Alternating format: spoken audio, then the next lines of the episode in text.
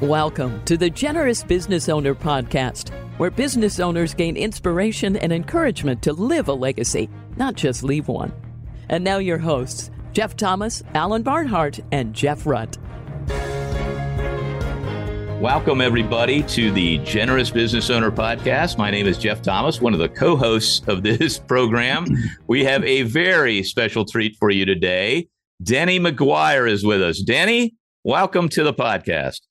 Well, thank you, Jeff. This is my first podcast, so I'm kind of excited. Uh, well, well, you get the award for doing well, perhaps the most preparation of anybody, and but you also have, you know, this is a treat for me because we have known each other for a while, mm-hmm. Uh, 15 mm-hmm. probably years plus, and then we were just recounting before we hit record some of the stories that we've mm-hmm. shared over the years. We both live in mm-hmm. Houston, or if you call the Woodlands Houston, you know, mm-hmm. Woodlands people, it maybe it's a nicer place than actual Houston, a little bit north. But, and I'm not even going to do a big intro. You've had such a storied career, built a business, sold it. You know a lot about the nonprofit world, about the for profit world. And I don't want to pigeonhole you into a one or two sentence intro because I think we may even make this a two part podcast because you have so much uh, wisdom and experience to share. But why don't we just start out with place we normally start out with on the podcast, which is your family, where you grew up, how that was growing up. What was that like for you? Well, I was going to mention beforehand that um, I have put a little thought into this. I think it's significant when you get a chance to share and share what God's done in your life. And I don't want to brag, but I'm a person who makes God look good.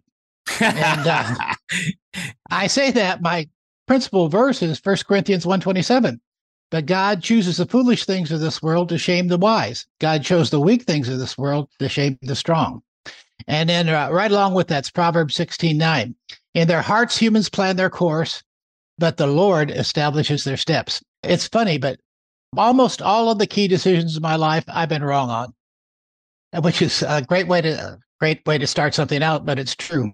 So anyway, I'm the oldest of 10. And uh, wow. oftentimes when I talk about my family, I don't talk about a family tree. We, t- we kind of have a family bush.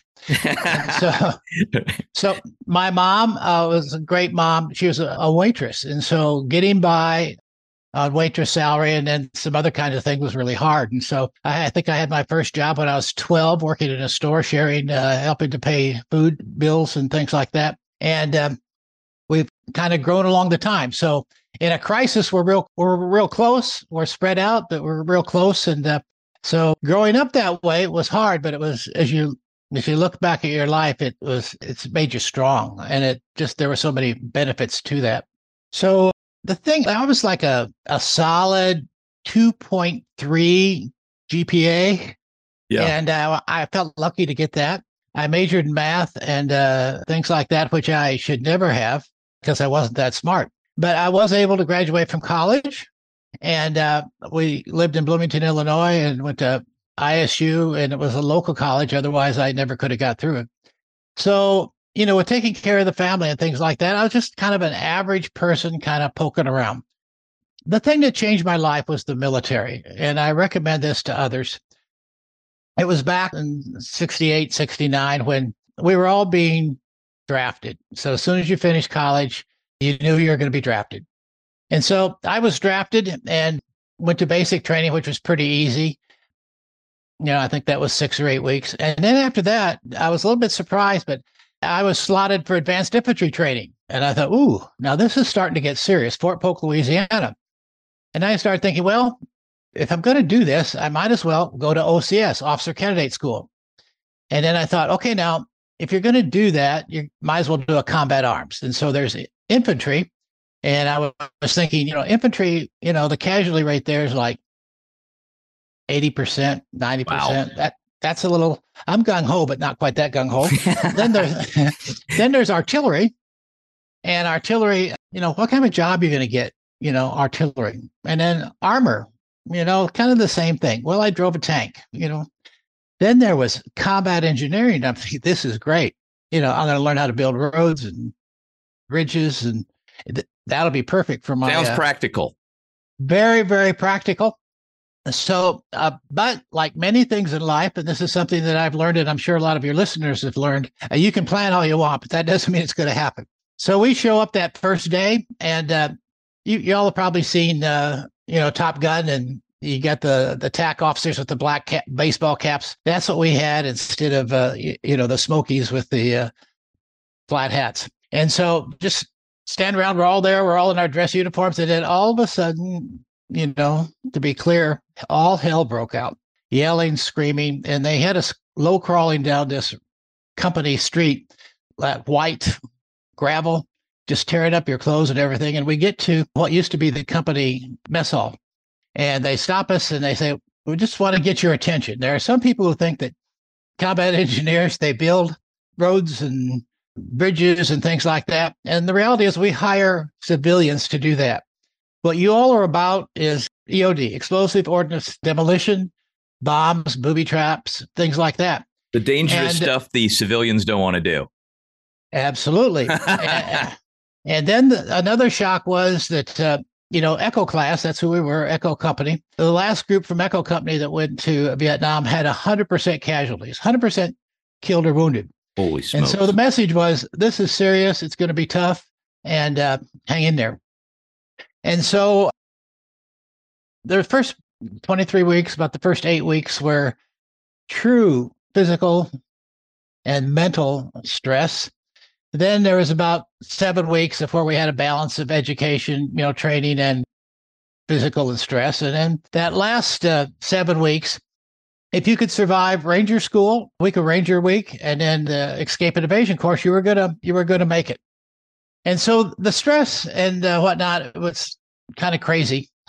One thing that was really in my mind, and it's been a lesson for me the rest of my life, is that uh, one day there was about week six. Fort Belvoir is right outside of Washington, D.C., hot. This is the summer. And it seems like wherever we went, we always ran, of course. And then you had all your gear on and you're carrying your weapon. And there was this hill, and it wasn't Heartbreak Hill. I've looked for the name, but it could have been Heartbreak Hotel. And so you're having to run up this thing, and especially running up with the, your weapon over your head, you just couldn't do it. It was like a quarter mile up there, and you would just be crawling up. And then there was this one guy, Lauren, and uh, remember his last name. We'll just leave it off for right now. But he kind of was shaped like a, a light bulb, you know, the bottom part of the light bulb. And he had a squeaky voice. He had a lot of trouble running. And we all knew Lauren's never going to make it, you know, right. and we were, we just, we were just amazed that he lasted as long as he could.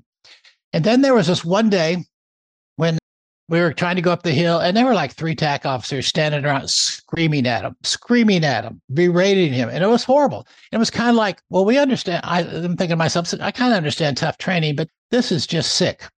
And so I wasn't me, but one of the guys ran and grabbed his steel pot, uh, you know, helmet. And then somebody else grabbed something. I think maybe I grabbed his uh, gas mask, his protective mask, we call it, because it was light. Uh, but other people grabbed stuff, and we got him to the top. And when we got to the top, we were so excited and we just said, you know, everybody makes it to the top, you know, whatever it takes. And uh, so we did that. And then over time, we just didn't have to do that hill anymore. So at the end of the course, uh, they came to me and they said, Would you like to be a TAC officer? And most of us had thought about a little about that. But, and the idea was if we're going to Vietnam and the casualty rates are as high as you say, we want to learn something and be an attack officer and order people around and chase them around wasn't it. And they said, well, at least look at the manual. And so I looked at the manual and I opened the manual and I was stunned. All of the stuff, the harassment and things we were doing, it was all programmed. There was a plan for all the whole thing. Yes. And it started with crawling us down the street to make sure that we understood the seriousness of things and all that. And then it got to week six, week six, day one no soldier left behind. And so what we were being taught going up that hill was we were going to be going up that hill until we came together and pulled everybody up the hill. And as you know, in the military, it's scary to get shot. It's scary, shoot, scary to die. But the thing you're most afraid of is being left behind. Yeah. And so what we were being taught there was no man gets left behind, no woman gets left behind, no soldier gets left behind. And uh, as I thought about that, I wasn't a Christian at the time and I really didn't know any scriptures or anything. But I'm thinking, in the midst of this, all the stuff that we're doing, there's a purpose to it. Yeah. And later in my life, I look back at my life and all and the things that have happened, the things that have been really hard, like going through a bankruptcy, going through some challenges all of us go through, were really, really hard. But now I can see where God is faithful to his word. And those things that were meant for evil, God has used for good just over and over again. And so it's changed my perspective about things. As we go through life, it's I've come to learn that, you know, our training here on our time here on earth is really just training for heaven. And so all the things that happen are quizzes. And the question is, am I going to pass the quiz or not pass the quiz? If I don't pass the quiz, then I got to run up that mountain again, run up, run up that hill. So that one of the things that have really ch- has changed my thinking, and that plus actually graduating gave me confidence. Like the idea of being able to run five miles was never in my vocabulary.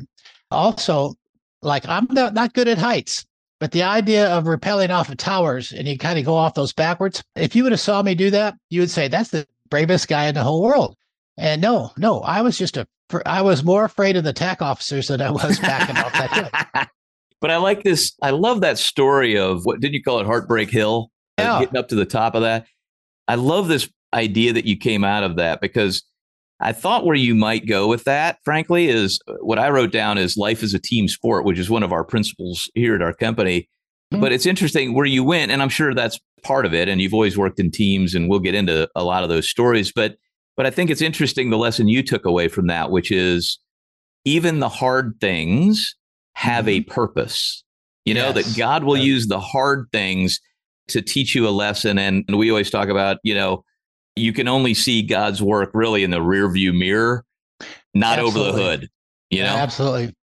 There's so much to that story. One of the things is Lauren graduated, Wow. and I'm sure he was an excellent officer. And I think of, and I, I'm sure all of us have these stories of people that we saw who maybe initially we misjudged, and given some encouragement and support, they've really blossomed. And then uh, on the other side of that, I look at back at my career, and there were so many people that were just average kind of people that helped me tremendously. And and that starts with one of my first jobs, having someone teach me how to properly mop a floor. Yeah. And that was a good paying job. There wasn't a lot of status, but it was a good paying job.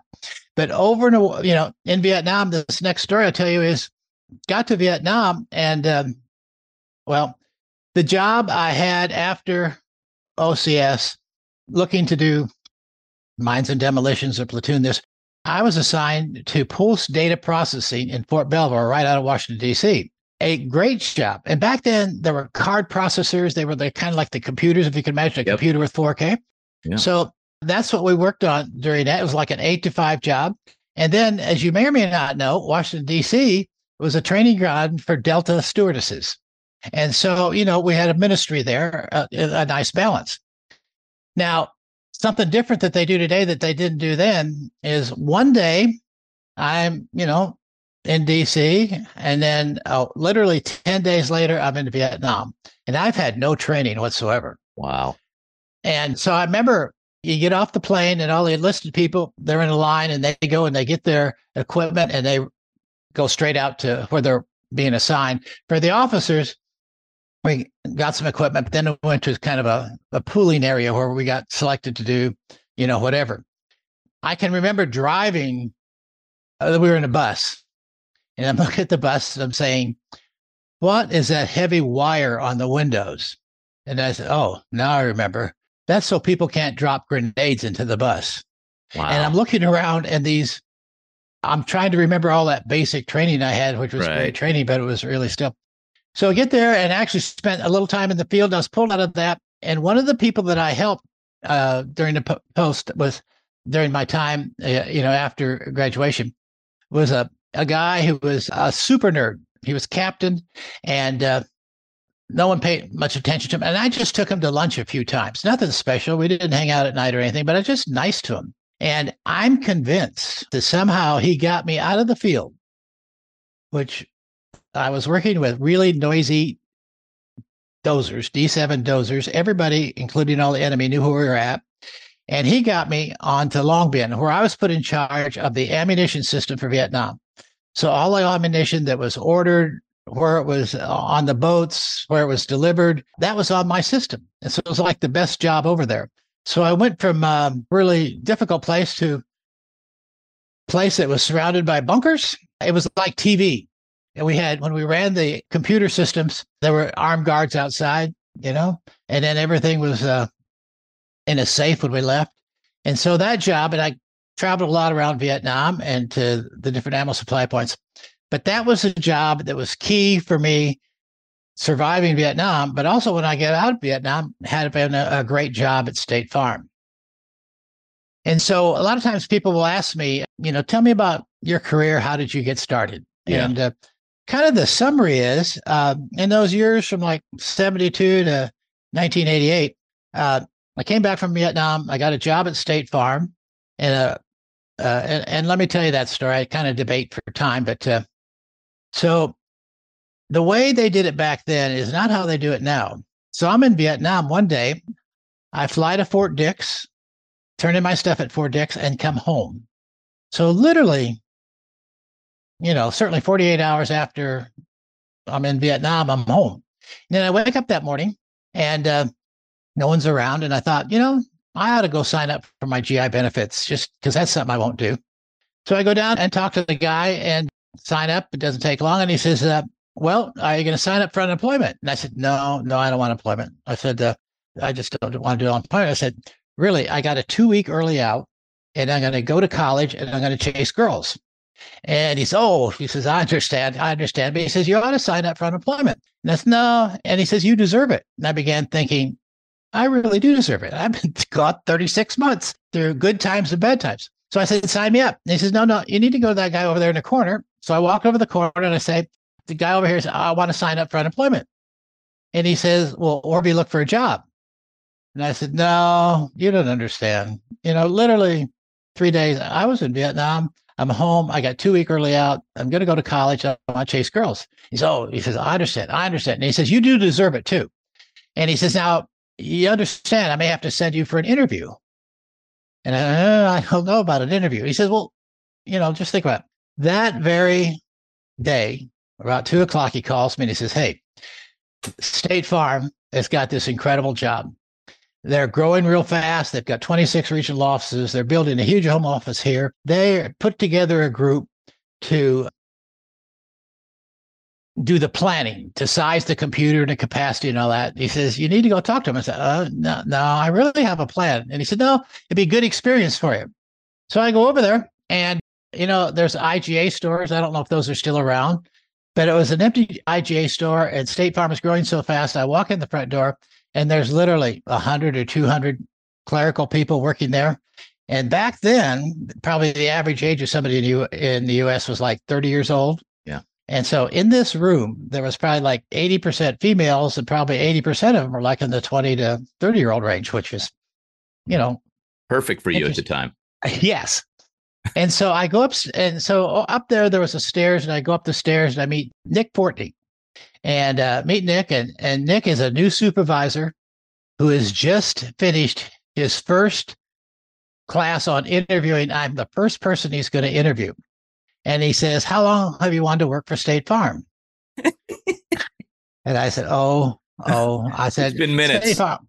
State Farm is a wonderful company, but really, I don't want to work for State Farm. And to be real honest with you, I was in Vietnam just three days ago, and I I really came back to get it early out and go to school and chase girls. Oh my gosh! And he says, you know, they never did teach me about that at the interviewing school. Uh, and it turns out he was a really cool guy. Yeah. And he says, Let me tell you about the job, which was an amazing job. So I go back, and uh, the next day I get a call and they hire me. They want to hire me $14,000, which was a big salary back then. Yeah. And I said, No. I didn't tell HR why, but I said no. And then two days later, they gave me a call and I took it. Wow. So, so I started at State Farm, which was a key to me getting, it was a key to me meeting my wife, Marty, because she works there. Yep. Getting great training. And then from there, because it was so leading edge, Arthur Andersen, now Accenture, hired me away and we went to DC. And that was an essential part of my career. They sent me to Houston to work on a you know computer planning job for First City. Yep. At First City, I they hired me away to put in the first ATM system in Houston. Yep. So I became a I was one of the leaders in ETF. Had a great mentor there with a guy named Hugh Barrett, who came from Citicorp, was a strategic planning. And then after did that, then Andersen hired me away again to do business planning and stuff. And they sent me to Andrews and Kurth, really good law firm there in Houston. They had about 150 attorneys yep. to do help them do a business plan. And then they hired me away and at a partner level job and to help them move from what was the Exxon building now to what's JP Morgan Chase building now, that beautiful building. So I worked there for like seven years and uh, that was a great job. And that was a time when I. You're kind of doing, just to set the stage, you know, some people may not know this. There's like a partner level role yeah. within these law firms. You were like the business side of the law firm, right? Yeah, I was one of the first ones to do that. So I was kind yeah. of a pathfinder doing that. And uh, it was a great job for the first five years. And then it was great job, but, and it paid well, but it was boring, boring, boring. And at age 40, I said, I'm too young to stagnate. I want to do something different. Yeah. Up to that point, I uh, started going to church. I didn't, I didn't know that. I thought Jesus was somebody the Baptists made up. You know, I didn't know anything. Yeah. And my wife, Marty, was a Baptist preacher's daughter. Okay. And so because I was working hard, I would go to church with her when she would make me do it. And in the church, I'm putting down, it's, was putting down chairs and helping like that and thinking, hey, sometimes I'd even take up the offering. I thought, can, can you do this and be a heathen? I don't know. But I got involved in a detailed Bible study. And when I, when I got to the detailed Bible study, I said, no man could have written this book. Mm. No man could have written it. And if man didn't write it, then God had to write it. And then if God wrote it, to the extent you understand it, you need to do what it says. Right. And, and so I did ask, you know, Jesus into my heart, was saved. And uh, we started going to church, and uh, it was just great. And one day I'm driving down the road and just just really feeling like Billy Graham's going to call me, you know, any minute right. now and just tell me how great I'm doing. And I say, Marty, you know, almost every week we put twenty dollars in the offering plate. And she says, I know, but I really wish we could tithe. And I kind of went crazy. You know, we moved here from DC. You had a great job as a legal secretary. We had to get another house, car. We have a house. You're not working anymore. We have a child. You know, I have my brothers and sisters that I help take care of. There's just no way. There's just no way. And through process of, I describe it as playing punch with God, hitting each other in the shoulder, in which he won he tends uh, to always win. yeah.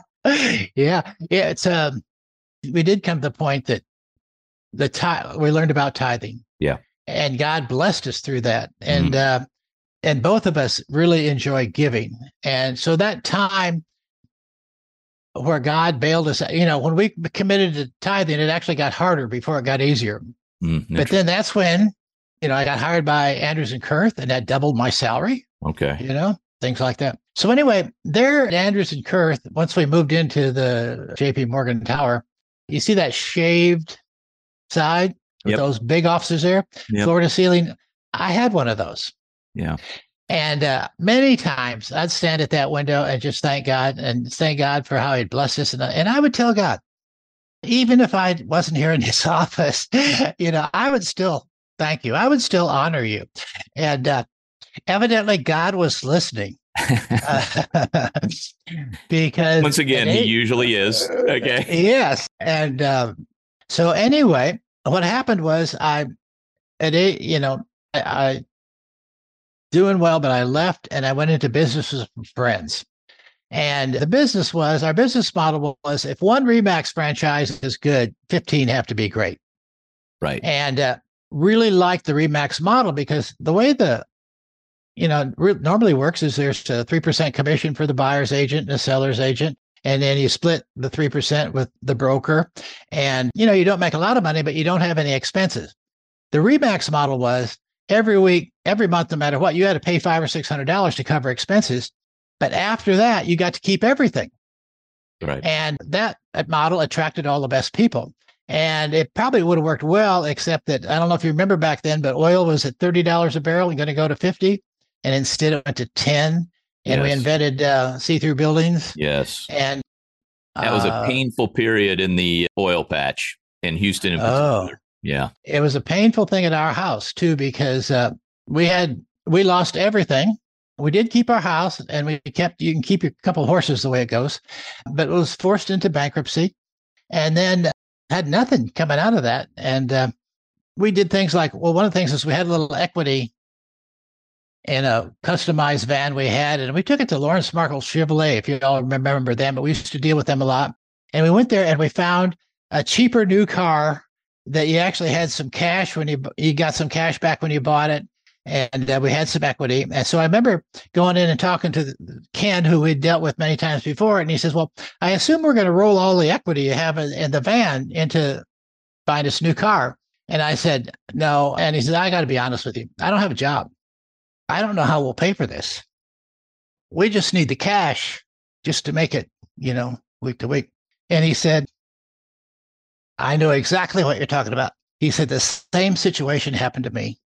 he says, let's figure out how we get you the most money out of this. And so we were hoping for 2000 and we got 4000 out of it.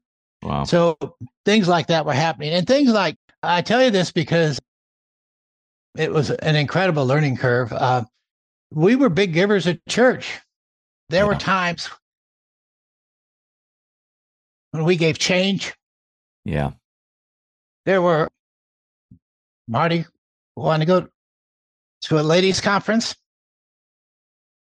and somebody had to give her the $15. Right. So it was really difficult. And then, so there was a day when we'd exhausted everything. And I said, Marty, uh, we're going to get a call today or tomorrow, and it's going to say that, you know, our pre authorized mortgage draft bounced and, and we just don't have any money.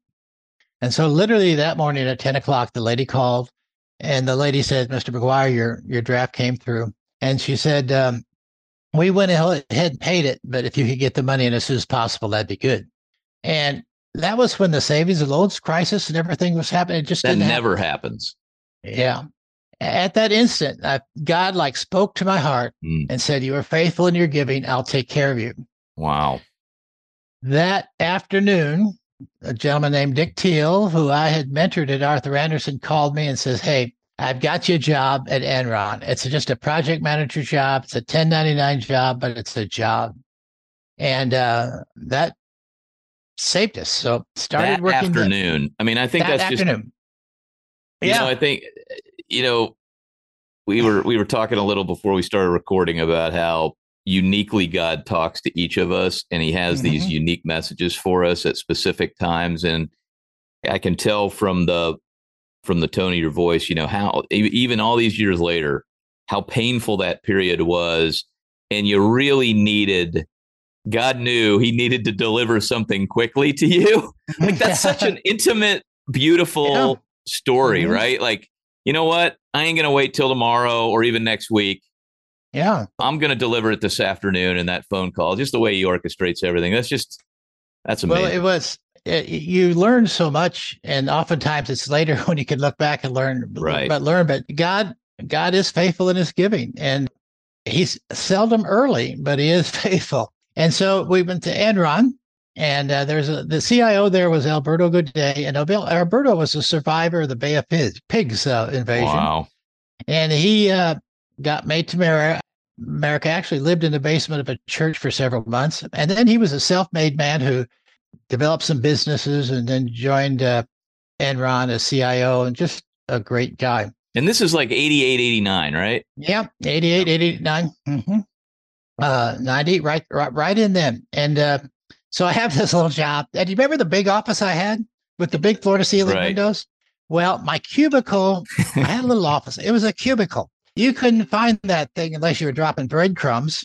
And so, really, and not exaggerating. And I have this job as a project leader, and we're making a little bit of money, you know.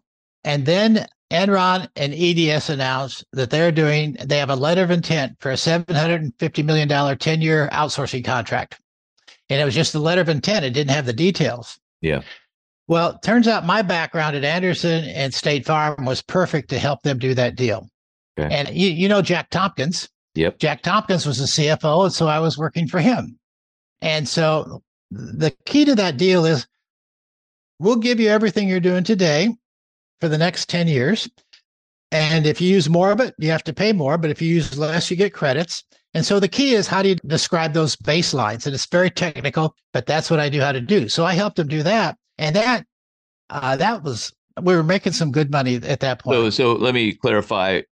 So you're working as a contractor for Enron, negotiating right. this contract that EDS was helping do the outsourcing agreement, right? So they were right. helping with this outsourcing and we you were, were kind of working on the contract, right? Yeah, we were working, we were uh, yeah, negotiating the contract. Exactly. Now, so this gives you so it's just amazing this string of all these things from this kind person that we think got you into a safer place that, that yeah. taught you lessons in the military, uh-huh.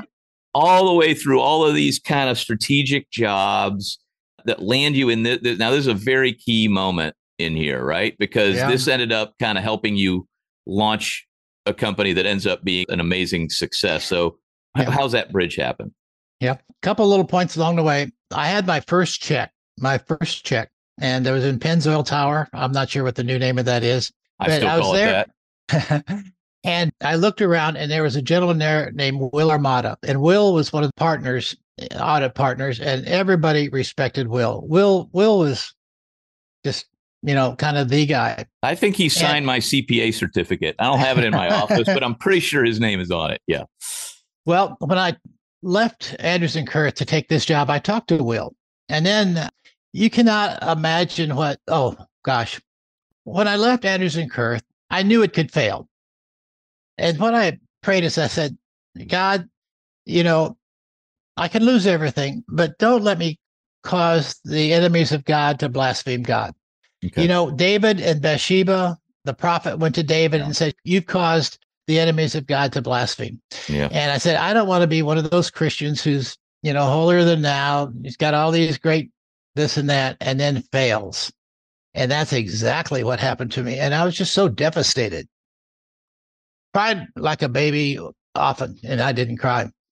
But anyway, I'm there in the lobby cashing my first check, and there's Will, and I'm looking around and I'm saying, Is there any way out of here? I got to get out of here. And there wasn't. Saw Will, and Will says, uh, Denny, tell me how you're doing. How was it? And I said, uh, Well, not good. I was forced into bankruptcy. Yeah, because you're contracting. And, sorry, just to set the stage, you're contracting for Enron. I just want to make sure mm-hmm. I got the facts right. And right. you know, you're, you're getting a little bit of money in, but you still got the bill collectors calling. Yeah. So, so Will calls from Andersen and says, "Well, I actually met him in the okay bank lobby by the ATM." and uh, how how appropriate. And uh, I tell you, I, I told Will this many times, but he he never really understood. If Will would have said, "Denny, I know it'll work out," you know, good luck. Right. I would have melted right there on the spot. Yeah. Instead, he said, Denny, he says, you know, you have a lot of friends with the firm. I want you to come up and I want you to tell me how I can help you. Mm. And that emotional moment saved me. And so as I look forward, as I run into, and man, and there's enough that have lost jobs, that have gone through bankruptcy and things like that, I know where they're at. And I know the power of encouragement and uh, so that's what I go out of my way to do to to be an encourager. How to you know you can't always help, but you can at least encourage and make sure that person knows they're worth your time to you know have a cup of coffee or something like that. Let me hit pause there because before I heard this story from you about all of this pain of the bankruptcy and all that, you're you know, you kind of got the, literally the cushy job. Like I've been to those offices with the cushy carpet, the yeah. law firm. You know, like it's in the windows and you, like you described. Like literally mm-hmm. this cushy job. You go in with your buddies, buy all these Remax deals right when this, you know, housing, you know, this crisis, oil crisis hits, which just crushes everything in the oil patch, including real estate. And, you know, you go through this bankruptcy and I will get into this probably in episode two about what you're doing in Malawi and all over the globe with generosity and all of these things. In my mind, on the surface, that's who I always pegged you as is the successful business guy who mm-hmm. sells his company and does cool stuff on the other side of the globe. That's what I saw. I thought that was cool. What I like about this story is this is much more tangible. What I've realized from hearing this story today and from our previous conversations is actually, for me, the core of who you are to me now is you're that caring guy who one on one mentors other business people that may need that little word of encouragement or a tap on the back like Will gave you. I mean, exactly. And uh, that is a beautiful and, thing, man. And it's the power of. So there was a point in time in my life where I just felt overwhelmed with people coming to me. They need a job. They need this, need that. And, and I kind of felt like I needed to solve every problem and I yeah. just couldn't. And what I learned was, and I had a life coach who helped me with this. He says, Who you are is more important than what you do. And I didn't know what that really meant, but I knew it meant something significant. And, so what I've found is being open and available to people who need help. You don't have to solve the problem. Let the Holy Spirit work through you and flow through you. And that's what I pray. I pray, Lord, I am an empty suit. I am an empty suit. When I try to do things, I mess up. I just want your Holy Spirit to flow through me. And if I can help, I can help. And oftentimes people need money, but what they really need is someone who will listen to their story and encourage them. And I've had success after success. Let me the, let me hit let me hit. Sorry, finish your thought, and then I got. Well, I, I, I was just going to say that bankruptcy was the most humiliating thing I ever went through. What I found is, though, that it's one of the most powerful things. You know, nobody asked me about my house in Aspen, or nobody asked mm-hmm. me about, hey, you were entrepreneur entrepreneur of the year, boy. No, they asked me about what was it like going through the bankruptcy. Yeah. What'd you tell your kids? Yeah. And so what the devil made for evil, God used for good. I mean, and this power of encouragement, man. Let's wrap up part one here. And okay. you know, Denny, at the end of each of these podcasts, and even though this is a two-parter, we've never done a two-parter before. This will be our first one.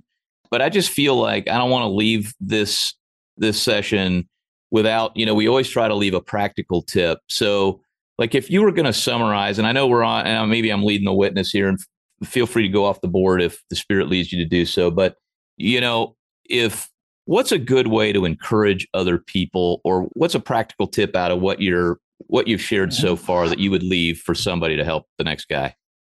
Well, it, it really goes back to the scriptures I shared shared with you yeah. about I think God either allows or causes things to happen in your life. And he certainly doesn't cause bad things to come happen in your life, but he can use them for good. And so, like going through that bankruptcy, uh, well, it helped me in a lot of ways, but it also has allowed me to help many men and families with that. As I was going through it, another little story there was a, a lady named Barbara Litchfield who I knew well, and she was, I had helped her many times, and we were going to lunch and I needed money. And so this is a story that I've told probably 50 times. It's a fundamental story. And so, and she says, Well, Denny, uh, what are you going to do differently? And I said, oh, oh, Barbara, I don't know anything to do differently. I just need more money. And she says, No, no, no, Denny, what are you going to do different? I said, Barbara, I just need more money. And she says, No, I'm serious. What are you going to do different? If you didn't have to do something different, you wouldn't need more money. And she says, Denny, let me tell you, it's always easier to ask for money than it is to change. For some people, it's easier to fail than to change. And at the lunch, I was really frustrated. I'm driving home and I'm upset. And then I began to think, you know, we got that thing there in Baton Rouge and we you know, and then at Huntsville, oh my. And so I began to think that, you know, there were changes I had to make and I just didn't have the gumption or courage or yeah. oomph to do them. Didn't want to take the pain. Yeah. And for me, it was too late. Yeah, yeah. But as I tell people this story, and what motivates me going forward is I don't want to go through another bankruptcy. And so I'm aware of, of that choice. And I see people with that choice all the time. And I tell them the story. You have a choice. You want you think it's about more money, but it's you have to change. What is it you have to change? And are you willing to change? I probably told that 50 times. And it resonates with people. It is, and I'm sure there are people who will listen to this that will resonate with it or need to hear that story. Yeah, amen. I, I, think that's a great place to leave it. And if I recap that, what I heard, and, and correct me if I'm off base, but what I heard was, you know, sometimes it's easier to ask for money than to than to make yeah. the changes you need to do. Before you ask for the next check, if you're kind of suffering and you think the money will solve it, maybe think about something strategic uh, that you could do today. I, I mean, it, it kind of makes me think of the old line about you know the definition of insanity right is yeah. uh, doing the same thing and uh, expecting different results it's a little bit down that category well Okay, this is like the perfect cliffhanger. Okay, we've taken them to the bankruptcy. We have a little bit of a hope of a new gig, but there's great things to come. So let's leave it at that for uh, episode one, and then we'll. Uh, so thanks everybody for joining us, and tune in next week for uh, episode two with Denny McGuire. Thanks, Denny, for being with us for episode one. Absolutely, thank you. Thanks for listening to the Generous Business Owner Podcast with Jeff Thomas, Alan Barnhart, and Jeff Rutt. Make sure to follow the podcast so you don't miss an episode. You can find the guest contact information in the show notes. Stay tuned for the next episode.